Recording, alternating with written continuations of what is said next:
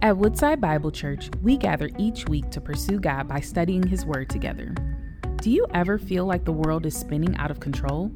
Amidst the world's chaos and growing opposition to our faith, economic hardship, and overwhelming challenges, we can find inspiration from the story of Elijah in 1 Kings. Despite facing an angry king, severe drought, massive opposition, and depression, Elijah lived a powerful and impactful life for God. Join us for our series Elijah as we learn how the same God Elijah served can use us to live a life of impact for his kingdom.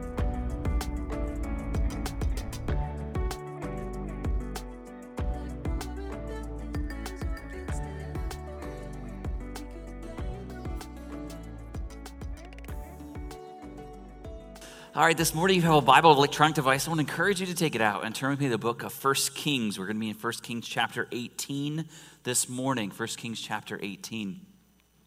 I want to, I got a question for you uh, this morning as we get ready to dive in. How much of your life would you say, or what amount of your life would you say you pray? Is, is prayer an important aspect of your life? Do you find victory in prayer? Or do you find frustration in prayer? Maybe you're here today and your prayer life is kind of sporadic. Maybe it's not consistent. And maybe when you pray, you pray and you don't feel like your prayers are going any higher than the ceiling.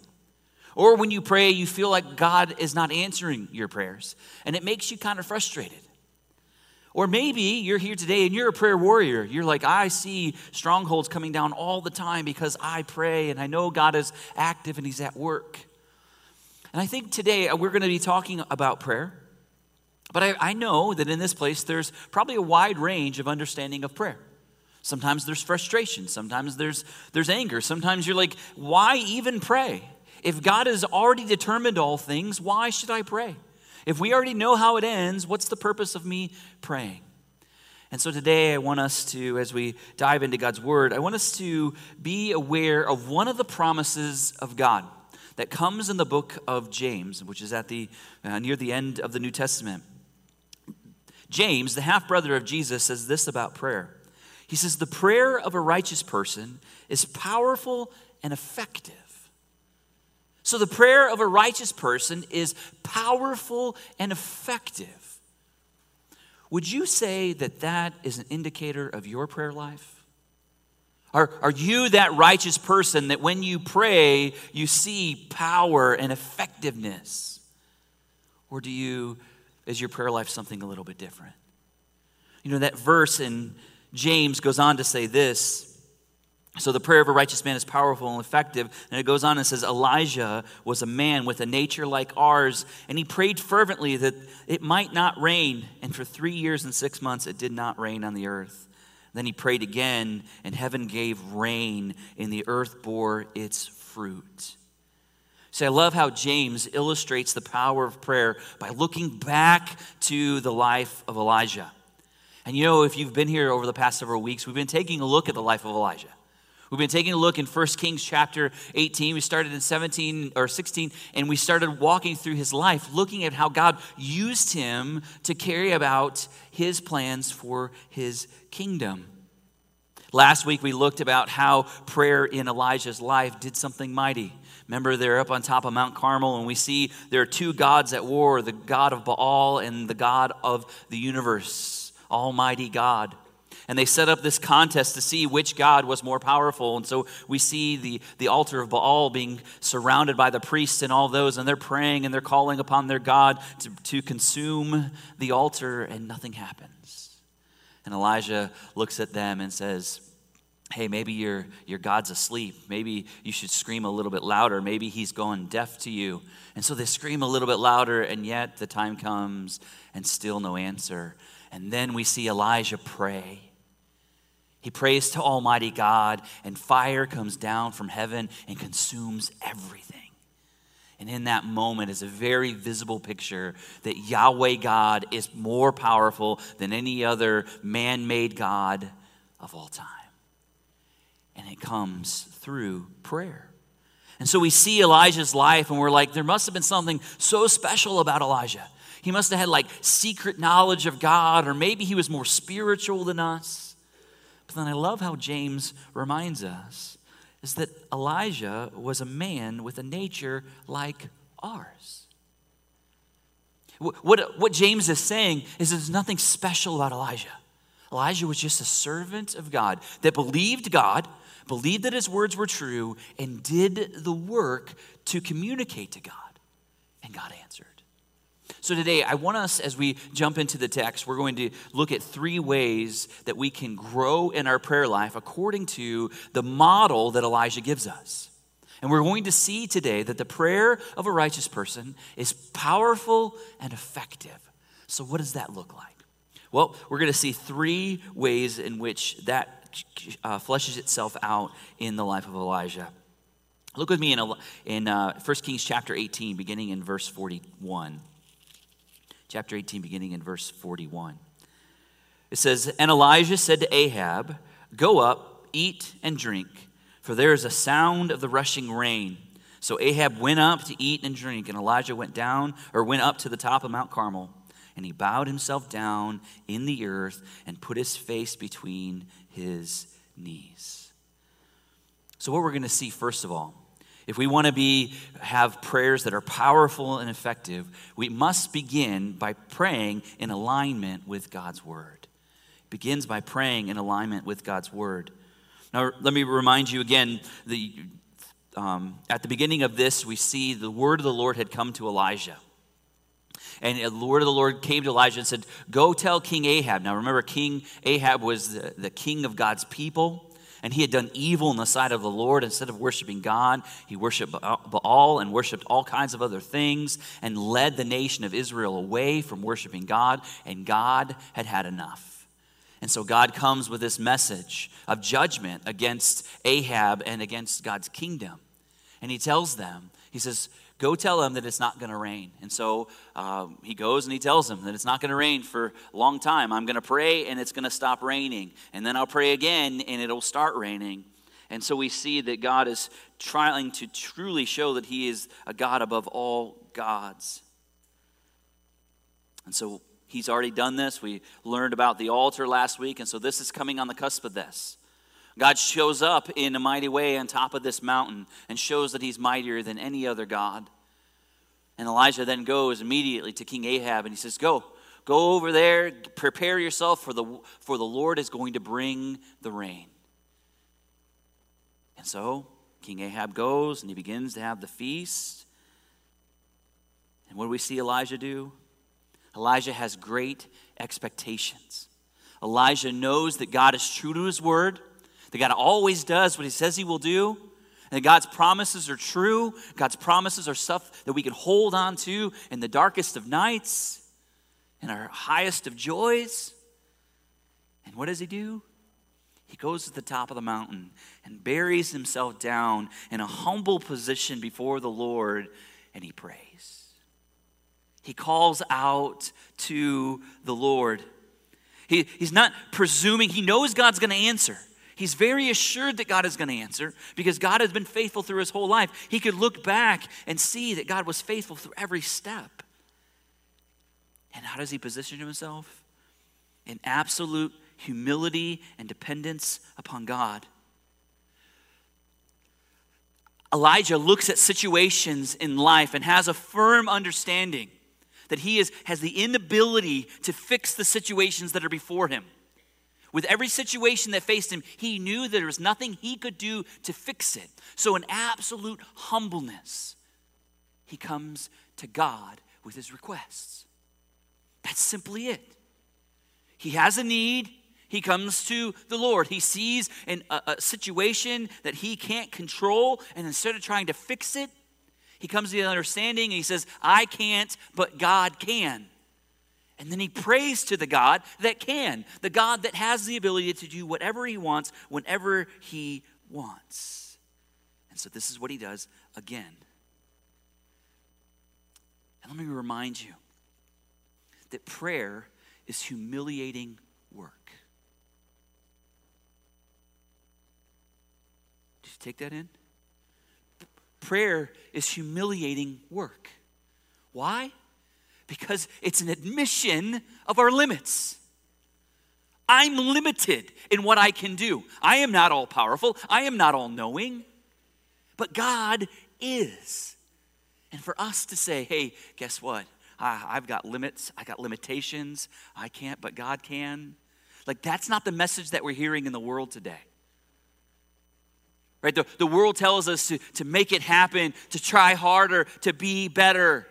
And God says, No, I don't need you to do that. Just do the humiliating work of, of confessing and saying, Hey, I can't. I can't do this.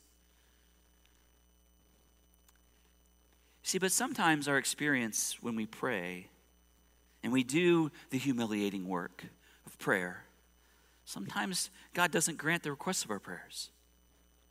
Right? And that can be frustrating. It can be frustrating because I think sometimes we don't understand the heart of God when, the, when we pray. Right? I'll, I'll admit to you and I'll, I'll, confess to you, there's no secret formula in prayer. Right? There's, there's not a, a rote prayer that you pray. Even though Jesus tells us this is the way that you should pray, he's giving us kind of a, a, a outline of prayer. But there's nothing magical about that prayer. It's the heart that is behind it. You see, prayer is simply just talking to God. And your prayers to God may sound like a babbling baby, but we should pray anyway. Pray anyway, because at the heart of prayer is, is an admission of our own limitations. And as we pray and we invite God to help, that's what it is. It's, a, it's an invitation, just like a child that, that may be struggling with tying their shoe, they come to a place of saying, Hey, I don't know how to tie my shoe, so mom or dad, will you help teach me? Right? In the same way, a parent wants to come and they want to help, but the parent can't help until they know that there's a problem. And so when we pray, we pray to God asking for help. And James, going back to James, the book of James, he says this in chapter 5, verse 2. He says, You do not have because you do not ask. That's a promise from God. You do not have because you do not ask. You can't expect God to, to answer your prayers if you're not praying them. And so we pray them and we open the doorway for God to intercede. And it goes on in verse 3. He says, You ask and do not receive because you ask wrongly because you want to spend it on your own passions. When we pray, it communicates our need. And sometimes we pray with the wrong motives, and God doesn't grant our requests, but that doesn't mean we should stop praying. You see, sometimes we pray, we, we pray with a limited mindset. We can only see life from a small lens. And so when we pray, we pray knowing our circumstances and our situations. We don't see the bigger picture. And sometimes when you pray, you're praying for harmful things. Sometimes we go to the God and we're like, hey, God, would you give me a poisonous snake? God, I, I just want to love a poisonous snake. Please just give me a poisonous snake. I need a poisonous snake. And God's like, I'm not giving you a poisonous snake. You don't know how to handle a poisonous snake. That poisonous snake is going to bite you and it's going to hurt you. So I'm not giving you a poisonous snake. And then you're like, God, you're not a good God because you're not giving me what I want. Sometimes we pray for harmful things. Sometimes we don't know what it is that we're praying for. So we see here in the book of, uh, as Elijah's case, He's praying in the promises of God. When you pray in alignment with God's word, that's when there's power. Don't just go to God with your list of all the things that you want. I mean, there was a time in my life, I'll never forget this, I was a kid. I had just gotten glasses a couple weeks um, before, and so I'm learning how to use these glasses. And it was like a Friday night, and I was jumping on my bed, and my glasses fell off my face, and uh, I picked them up on the side of my bed, and the earpiece was not broken, but it wasn't no longer connected to my glasses. And my parents warned me with the most stern warnings you break these things, I break you. And so I'm like, okay, I just broke my glasses. Now comes the punishment. And so I was like, oh, Lord, what do I do? What do I do? So I put my glasses, I put the earpiece back together onto the, the glasses, and I folded them up and I put them in my, my eyeglass case. And I went to bed, and I was like, oh, Lord, if you're there, please fix my glasses. like, God, please fix my. God, I, will do anything if you would just fix my glasses. I'll give you my life. I'll give you my heart. I'll give you my first child. I'll give you any. Please just fix my glasses. And in my mind, what I thought, because I know God is powerful enough to do whatever He wants. right? He parted the Red Sea. He makes dead people come back to life. I know the God that I'm praying to. And so I thought in my mind, okay, God's going to answer my prayer, and somehow He's, he's going to fix those things. And I'm going to wake up in the morning and it's going to be fine. So I'm praying. Saturday morning wakes up, I wake up extra early. I'm like, I'm not gonna, not gonna look at him yet. I put my hands on him, I'm like, Lord, please. Lord, please, please. Right? Some of you guys are feeling me. You're like, I've been there, I've done that. And then I was like, okay, it's the moment of truth. Pull them out. Uh, they're not fixed. They're in the same situation that they were the night before when it came up came apart. And my heart in an instant just sunk. And my faith in God was tested. God, are you really there? God, do you really care? God, do you really love me? So I got up and I went downstairs with my head hanging down. I'm eating breakfast, and my dad comes in. He says, Jeff, where are your glasses? Oh, Lord, help me. Give me the strength. I said, Dad, I'll be right back. So I run up into my room. I grab the glasses. I come down. He pulls them out of the case, and he's like, Dude, what's happened? I was like, Dad, I was jumping on the bed last night, and they fell off, and then, then this happened. I, and, he, and he looks at me, and he's investigating the thing. He's like, Okay, hold on a minute. He goes to his room, comes back down, and they're fixed.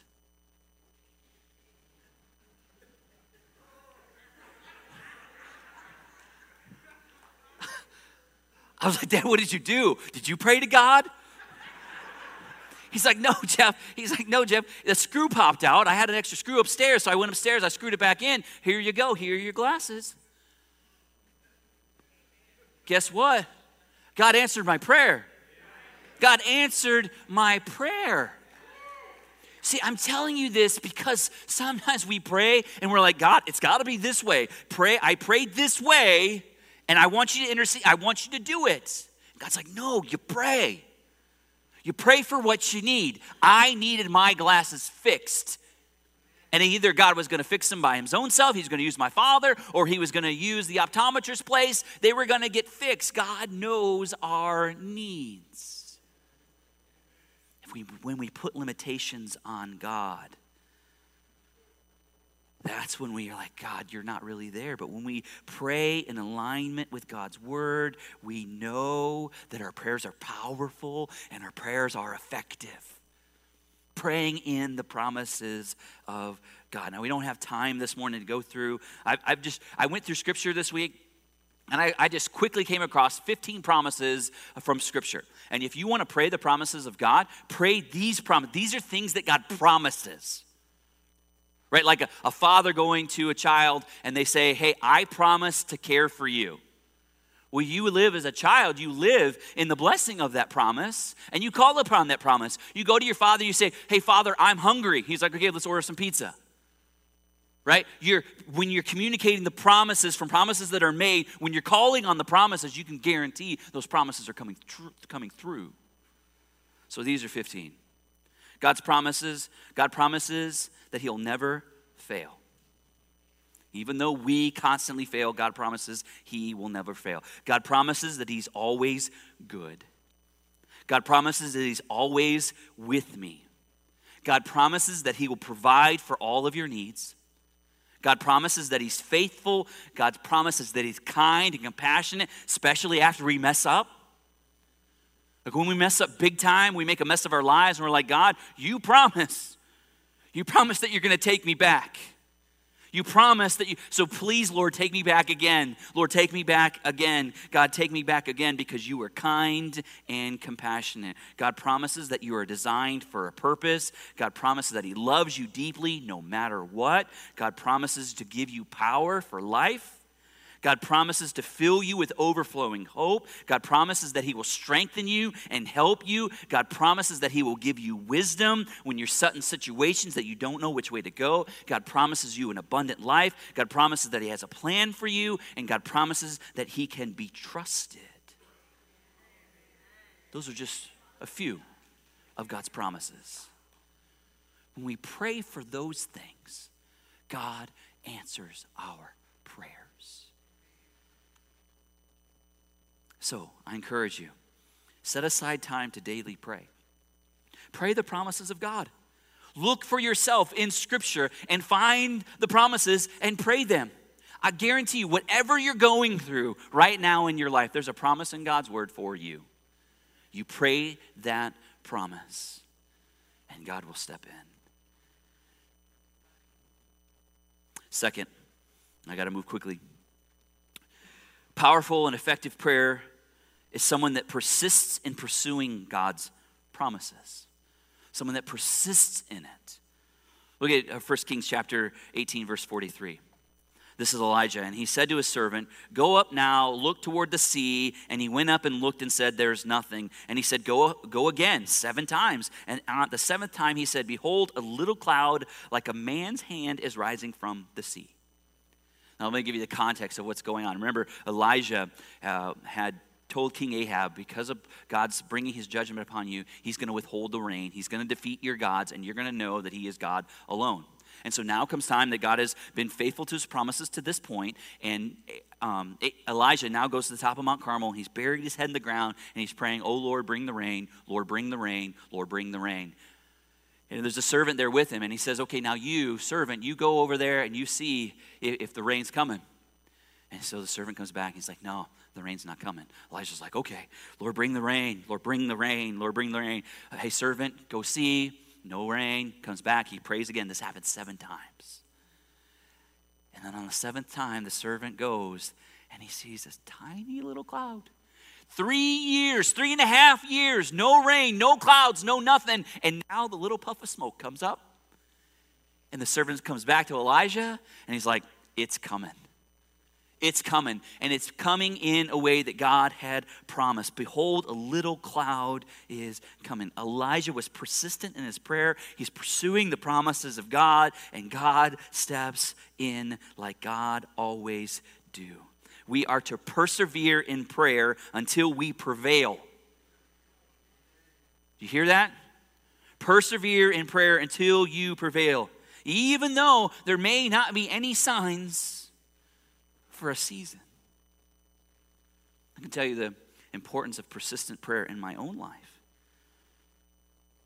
You see, I learned a couple things about persistent prayer. You see, our lives, we only see, as I said earlier, our, our, lives only see a small portion of the bigger picture. So God sees all. So when we come to God in our prayers, we're coming to Him with a limited perspective. We're coming to Him with our limited ability and our limited perspective, and yet we don't know how God is moving all the other pieces in and around our lives. God's got a lot of work to do.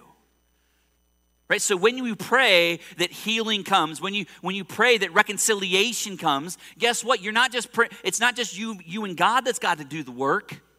God's got to work in the hearts of a lot of other people to, to move things around, and sometimes that takes time. And so, God, you have to understand that God's working through all of the complexity of life on our behalf. That's the first thing I've learned. The second thing is that our prayers do not change God's mind or his heart. You're not praying to seek to move the will of God. We pray so that our hearts and our lives conform to the will and the mind of God. That's why we pray. Because you and I always are going to pray from selfish perspectives. Uh, let me show you how that worked in my life. When I was 16 years old or 15 years old, I heard from one of our youth leaders that I should be praying for my spouse. I'm like, okay, I'll start praying for my spouse. So I didn't know who she was. I knew I wanted to be married. I knew I didn't have the gift of singleness. So I'm like, I'm going to pray. So I began praying the list of all the things I wanted in a spouse. I'm like, Lord, make her beautiful. Lord, make her fast. Lord, make her this, make her that. I want her to look like this. I want her to smell like this. I want her to. So I had this long lost. So every single night, I'm persistently praying for this list. I'm like, God, this is who she needs to be. This is what she needs to look like. And that went on for a while. And I learned that I wanted to begin praying as I got a little bit older. Girls would come into my life that kind of met up to my list. And I'm like, Lord, is she the one? So my prayers changed from, God, this is what I want, to every girl that came into my life. I'm like, Lord, is she the one? Lord, is she the one? Is she the one? Is she? So my prayers were a little bit different. And then even over time, as I learned a little bit more about myself, began to pray, Lord, help me be the right man for whomever my spouse is. Lord, help me be ready to receive this gift that you're going to give me. And then, Lord, give me wisdom to understand whom you have chosen for me. You see how that's different? Like, like you go from selfish prayers, which are still praying, to going into praying the promises of God. Right? In order to be a husband, I needed to be ready to lead whomever this person was. And I had to be persistent in praying for that. Lord, help me be ready. Lord, help her to be ready to, to get all of this. I can say that because she's not here right now.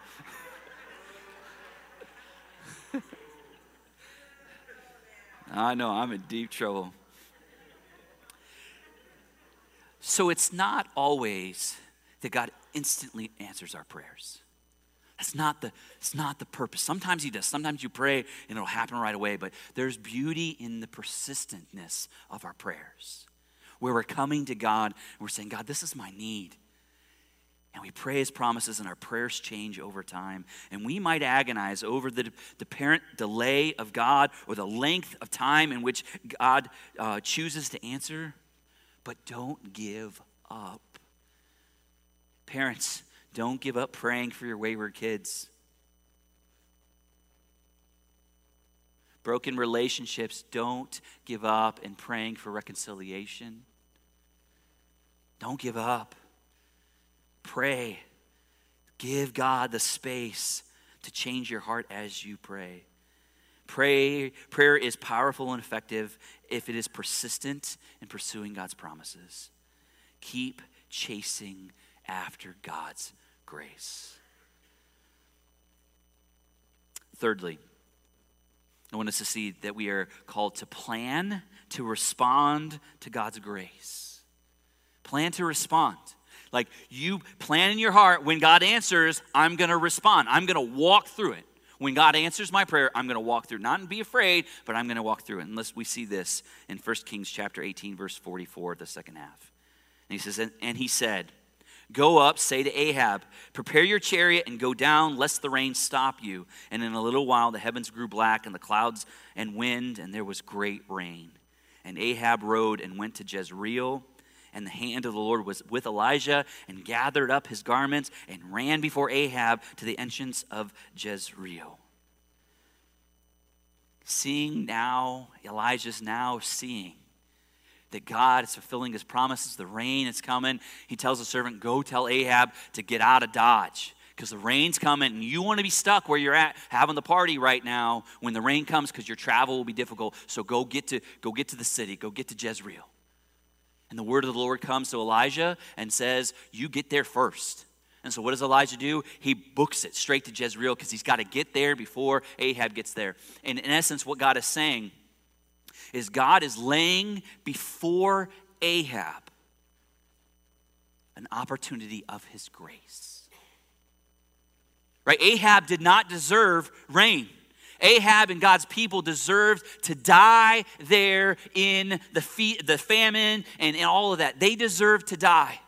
But God, because He's loving and He's gracious and He's merciful, is sending the rain. And so Ahab now is going to have to choose. Because for his life, he's been worshiping other gods. And we don't see how he responds uh, on the time of the altar. But now Ahab has to choose. Is the God that is the God of Israel his God, or is he not? And so it's this issue of grace. The grace is standing before him. He sees the power of God all around him. The rain is coming. That means life is coming. That means the things that they were all afraid of, the thing he tried to fix, he couldn't fix, but God could. And the hand of the Lord was with Elijah, sent him ahead as a herald, so that when he arrived in the safety of Jezreel, there is no doubt in King Ahab's mind that this was the grace of God. And instantly being able to reestablish God's leadership to the people of Israel because you have a prophet from God, and the people of God need a king for God. And so we gonna, we're at a cliffhanger now because that's where our account ends today. But even before us, just like that, there is grace from God that we must walk through when the time is right. See, in my own life, after I persistently prayed for a wife, God answered my prayer. God answered my prayer. He was faithful to answer my prayer. As I had prayed that I would be ready to receive and lead Sarah, my wife, I needed time to be able to receive her. She needed time to receive me. And you know, the cool thing about how God answered my prayer is that I met Sarah a couple years before we were engaged. She had come into my life and through some friends, and, and we began to build this friendship, and we had a really, really good friendship. At no time in my life was there ever a, I never prayed, hey, God, is she the one? Because I'd grown past that one. So I never prayed if she was the one. I just was walking in a great friendship with a good friend that we hung out, and we hung out with other friends and everything like that. And then there came a time in, in her life where she came to me and she's like, hey, Jeff, uh, I, I, we need to, I'm starting to have feelings for you. And I'm like, whoa, I'm so blown away because you're a friend. Like, I don't see you in that way. I, I see you as a good person, and, and I, I tell my kids that actually the thought of like kissing her like grossed me out. It'd be like kissing your sister. You know how weird that would be? So, I know I'm going to get it big time. Um, so she's she's proclaiming like hey i i, I feel like we got to check this out. Is this what uh, what god wants. And i had made a commitment because i was terrible at dating. I had made a commitment that i wasn't going to date again until it, she was the one. So i'm like hey all right i i, I see this. I see you're starting to have feelings for me. So hey can we take a break? Give me time to go seek the heart of god. And i said and i'll come back. I promise i'll come back and i'll give you but i need i need to know what god wants and so we, we took a break, and she actually went back to Oklahoma for the summer for a couple weeks to be with her family. And so I fervently prayed. I'm like, God, is she the one? Like, is, is this what you're doing? Is this the one that I've been praying for my whole entire life?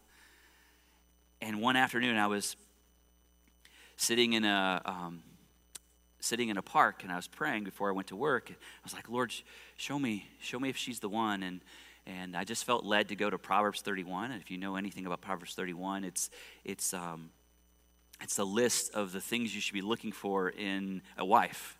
I didn't know that at the time. I just I was just led, and I opened up Proverbs 31, and as I began to read the things of a godly wife, I was like, she's that, she's that, she's that, she's that, she's that. I got to the end of the chapter, and I'm like, she's the one. She, she's the one, not, not what I want, but she's the one that God had set apart for me. And so, what was my responsibility? To walk in that grace. Like to walk, in, to not have all the, I didn't have all the answers. I didn't even, I can't even say that I had love for her yet. But I knew she was the one. So, guess what I did? I went home, made some plans to get on a plane. I went, got on a plane, and I flew right down to Oklahoma, went to her, and I said, Hey, will you marry me? I'm walking in some big grace. She turns to me and she says, No.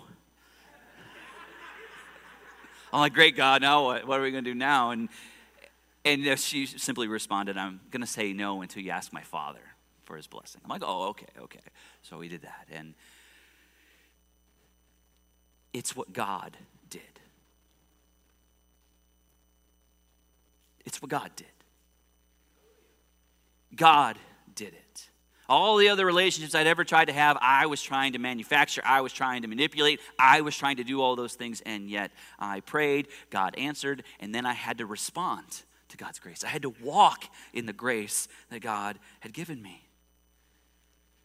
You see, the grace that's being extended to Ahab right now is he needed to choose who he was going to bow to. He needed to choose if he was going to bow before Yahweh God or is he going to continue to find another God to bow to. But you see, even in this moment, God is extending his grace. There was another time that God extended his grace even greater. When we see what God does through his son, Jesus, we actually see the fulfillment of all God's promises all the promises that he made in the Old Testament, everything that God ever promised is fulfilled in Christ Jesus. Don't believe me? Second Corinthians chapter 1 verse 20 says this, "For all the promises of God find their yes in him," meaning Jesus. That is why it is through him, Jesus, that we utter our amen to God for his glory. God's promises are fulfilled in Christ. Your deepest need, your deepest need here this morning is to be made right between a holy God. Your, your deepest need right now is, is, not to have your marriage fixed. Your deepest need right now is, is not a financial need. Your deepest need right now is a spiritual need. Because right now, apart from Christ, you sit as an enemy of God because of your sin and your rebellion. But God loves you so much that He sent His Son Jesus to come and live a perfect life and die the cross, die on a cross for your sin and for my sin, so that if we place faith in Christ, in His work, we may be saved. So before you today extends the greatest gift of grace of all time. You can be made right with God through the person of Jesus. That's you here today and you're willing to, to lay down your rebellious life, you're willing to trust in the work of Christ, you can do that today. The Bible tells us that anyone that calls on the name of the Lord will be saved. This grace stands before you. If you've already come to the place of trusting in Jesus, then know that you have the beautiful blessing of having an audience with the King of the universe. Your faith in the work of Christ gives you access to the throne room so that you can walk in there and you can say, Abba, Father, I have need. Abba, Father, I need your help because I'm limited. And then we pray and we pray and we pray and we pray. And God loves our prayers because He loves to hear His children's voice saying, I need you. Oh, I need you. Oh, I need you every hour. I need you every day. I need you. I need you. I need you. I need you. God loves that from His children. So, my encouragement to you today is if you're not seeing powerful and effective prayers, the first thing you need to do is be righteous, right? Because the prayers of a righteous person are powerful and effective. The only way that you can be made righteous is through the blood of Jesus. And then when you're righteous, guess what? You pray it. Pray it because God's hearing it. You pray the promises of God. You pray persistent. And then when God answers, you walk in the grace that He gives you. Let's pray together. Father, thank you for your words today. Thank you for your truth. Thank you for your life. Thank you for your love. And Father, I pray today that you would continue to work inside of each one of our lives. Help us to come to you with our need. Father, help us to stop trying to fix things, stop trying to control everything, but help us to come to you with open hands. Just saying, God, I can't, but you can. God, I have no ability to save myself. But may we follow the attitude and the posture of Elijah, where we know that your words are true. We pray in alignment with your word. And we continue to pray so that our hearts become conformed to your heart, our minds become conformed to your mind. And we see you move. Father, I know today there are some here in this place that have been either in the midst of that persistent prayer. And they've been praying for a while and they haven't seen you step in. And so, Father, I pray that you'd help them to not grow weary. But I pray in the right time and in the right way, you show up and you answer that prayer. And when you do, you get the glory. And when you do, you extend the grace. And when you do, help us all to walk through. Father, now as we sing, continue to minister to our hearts, continue to grow us closer to you, and to do the work in us, we pray. In Jesus' name, amen. Thank you for joining us as we study God's Word together. We would love to hear how God is moving in your heart and get you connected into the Woodside Bible Church family. Head to woodsidebible.org slash connect to introduce yourself today.